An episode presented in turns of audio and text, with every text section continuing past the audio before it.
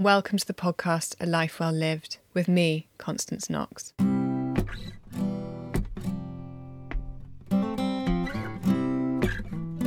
Mine is a life well lived. Can't you see the seven story life ain't good for me? And so I've tried. You know, there's nothing left inside me, but I'm still here.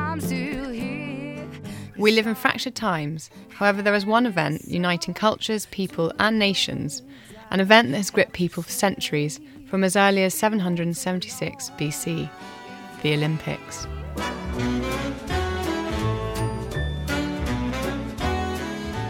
The Olympics has played more than a sporting role in the past. Its significance in history is huge. The 1940 and 1944 Olympics were cancelled due to the war, and it returned to London in 1948, just as the war had ended.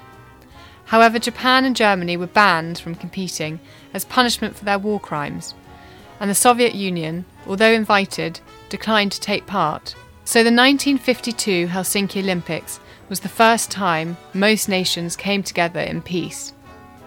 After so much death and destruction, it was a political statement in the very fact it was largely unpolitical. Aside from the odd peace protest, the Games were calm, friendly, and inclusive. 69 nations joined in, with almost 5,000 athletes. New countries like China, Indonesia, and Israel made their debut. Japan and West Germany were invited back. It demonstrated the beginning of a new world order, one that was moving on from the shadow of World War II. But what was it like to be there? Tony Nunn, who is now 92, took part in the 1952 Olympic Games and tells us what it was like to be witness to such an incredible event. But before we meet Tony, a small bit about the podcast. A Life Well Lived podcast aims to give a voice to the extraordinary stories told by the forgotten generation. When I say forgotten generation, I mean all our interviewees are over the age of 70 and have lived long lives drenched in joy, suffering, success, and often hope. All of them have witnessed war, political unrest, or vast social or personal change. So meet Olympic medal winner Tony Nunn. I think the experience which was really unique was the Olympic Village, where, of course, you were mixing with all the other athletes from all the other countries. Hmm. And, of course, we had many famous people in the British side, people like Chris Chataway and Roger Bannister, who were figures on the television to me prior to going there. A Life Well Lived podcast is supported by the leading charity, the U3A. The U3A is a UK wide movement bringing people in their old age together to develop their interests and continue their learning. It has over 400,000 members. We'd like to say a big thank you to our leading sponsor, Cox and Kings. Without their funding, this podcast wouldn't have been possible. And if anyone would like to book an adventure, Cox and Kings are specialists in award-winning small group tours and luxury tailor-made itineraries to the world's most captivating destinations. Tony Nunn, now 92, was witness to the extraordinary atmosphere of the 1952 Helsinki Games. He was part of Britain's men's field hockey team, and not only did he compete, but he won an Olympic medal. Game in Amsterdam. Have enough holiday left. Home tomorrow. That was a telegram I sent from Helsinki back to my boss to get two additional days' holiday. These were various telegrams. I've never seen the telegram before. No, I've never seen a telegram. Tony reminds me that chivalry isn't dead. He has that old school charm and warmth that one hardly sees these days.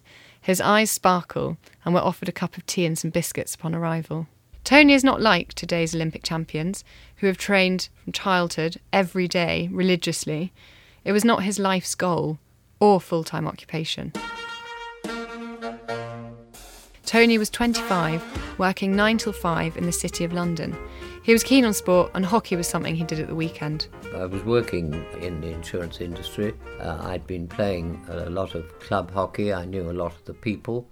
Um, we had uh, various trials, and uh, I think that uh, I was probably very lucky to be selected at the time. I happened to play fairly well at, I think, a particular festival where the selectors were there, and um, uh, the day I heard I'd been selected for the final uh, 16 was my birthday, but uh, that's one of the things I remember. When's your birthday? 24th of May, 1952. Well, he must have been very excited when you were selected. Uh, well, I, I yes, I was. I was. I was surprised. Let's put it that way. And of course, it, it was a terrific honour. and where would you train? Uh, well, largely the training uh, you were doing low, uh, self training yourself at the weekends, and I used to run a lot over the weekends and uh, over the weeks in the evenings. And the training was fairly hectic. We used to go up to Lilleshall all up into Wales, where we used to go up and had uh, two days very strenuous training at the weekends. So, what would that entail? What would be a sort of daily routine of training? Uh, w- well, the routine of training there was uh, physical training, uh, running, uh, practice matches, practicing various moves and that sort of thing, and um, gymnastics was part, certainly part of it. I think the training was not as organised as it is these days. Uh, a lot of the training was done by by fellow players who happened to be uh, gymnastic instructors. a couple of the players were teaching sport at schools, and therefore they were teaching gymnastics as opposed to having any professional trainers. I think these days uh, hockey is, uh, to me, more and more perhaps like ice hockey because uh, when we were playing, if you if anyone was injured, well then you played with ten men. And uh, no question of bringing on reserves or anything like that. So, it was a team of 11, That's right. and each man was therefore very precious because they indeed. made up a huge part of the team. That's right. So, what position did you play? I used to play on the right wing. July 1952. The torch was lit and the games were set to begin. Avajaisten suurin tapaus oli Paavo Nurmen ilmestyminen kentälle wasn't, wasn't that easy to get flights then. You know, these were charter flights that we went out on. And um, I, I think my father was working fairly hard in London. Uh, my sister, who was 10 years younger, and so um, mother was very involved. And although they were very enthusiastic and followed it very, uh, very closely, I don't think there was any suggestion of that. And let's talk about the opening ceremony, Yes. which, as uh, all the other Olympics, people throw so much money at them.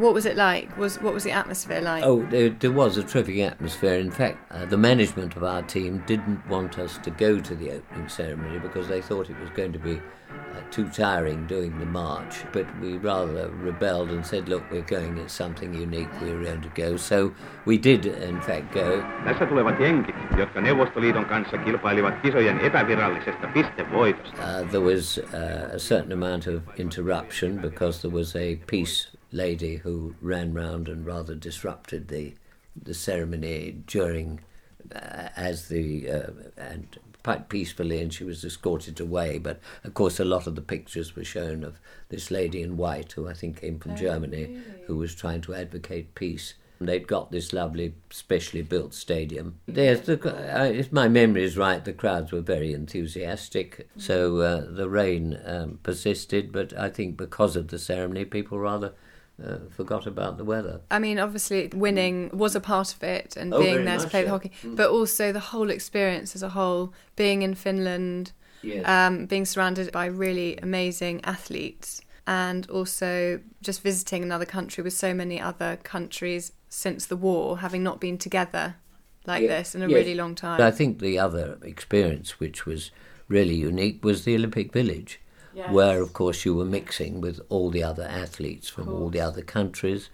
And, of course, we had many famous people in the British side, people like Chris Chataway and Roger Bannister, who were figures on the television to me prior to going there. Uh, Chris Chataway was a, was a runner, and uh, Roger Bannister, he was one of the uh, athletes who uh, he ran the first four-minute mile. Let's put it that way.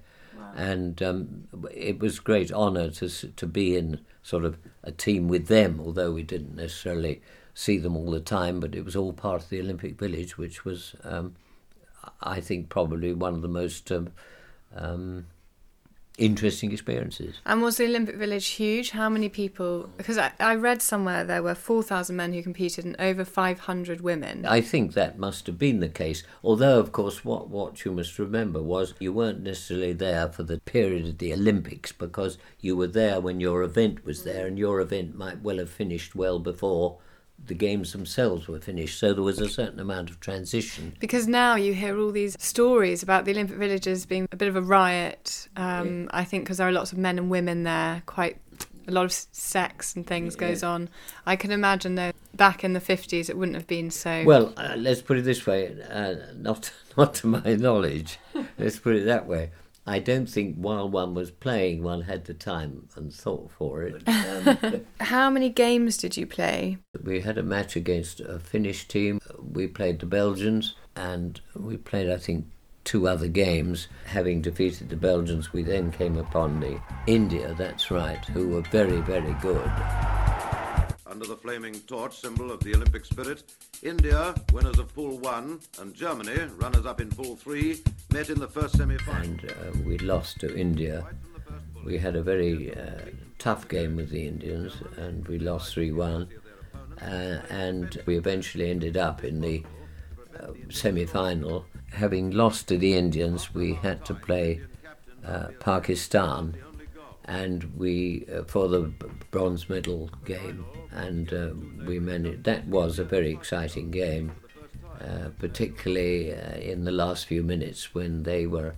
Uh, they were attacking the goal, I seem to remember, and uh, we were defending very strongly, whether you were in the forwards or the back, and, and managed to, to beat Pakistan. An exciting game, giving Britain one of its precious bronze medals. In the end, it was an exciting final between the Netherlands and India, but India proved they were just too good to be beaten. The final whistle broke the tension, and a jubilant Indian team maintains its unbeaten run. Six chances, six wins, the perfect result. We had a, a, a fairly low key um, presentation ceremony. But how did you feel knowing you'd won a bronze? Oh, I was obviously uh, very pleased and that sort of thing, but uh, I don't think the realization of it really came home to one, perhaps till afterwards.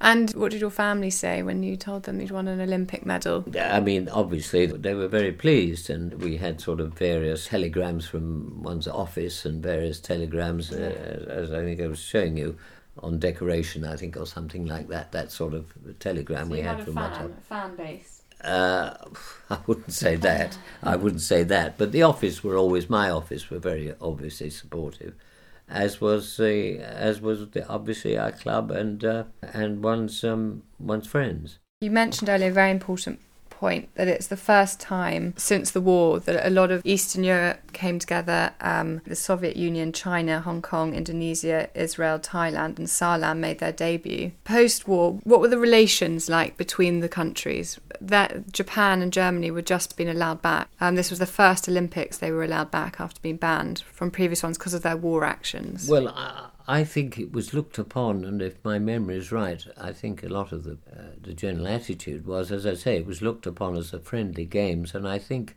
I certainly got the impression, and again, I think it was looked upon as a good thing that there were more competitors from those nations competing, and I don't think that I don't recall it being. It didn't get involved in politics, and went that way. Now, what do you think about teamwork now? One of the things I've always advocated is the fact that uh, if someone can be uh, learn to be part of a team, which might apply both to sport and mm. uh, work, uh, there are opportunities to feel that by getting together and working together as a team, you can uh, perhaps succeed more than being a sole individual. And perhaps that's something for our generation that we lack slightly because everyone is very much encouraged to be individual a lot of the time. And I think I think that yes, I think that is difficult. I agree. It's it's probably difficult to feel people can necessarily uh, do that. On the other hand, I think it's a good training for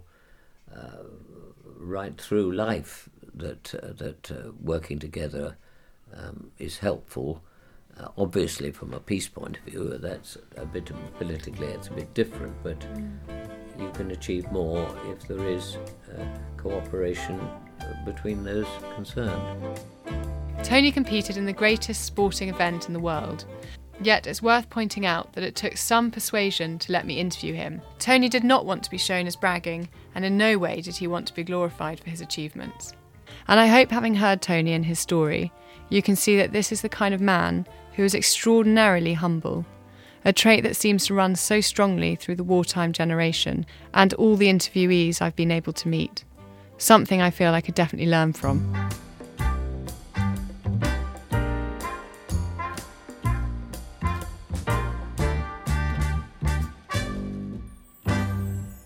If you've enjoyed this podcast, you can find more episodes and photos of all our interviewees on our website www.alifewelllived-podcast.com.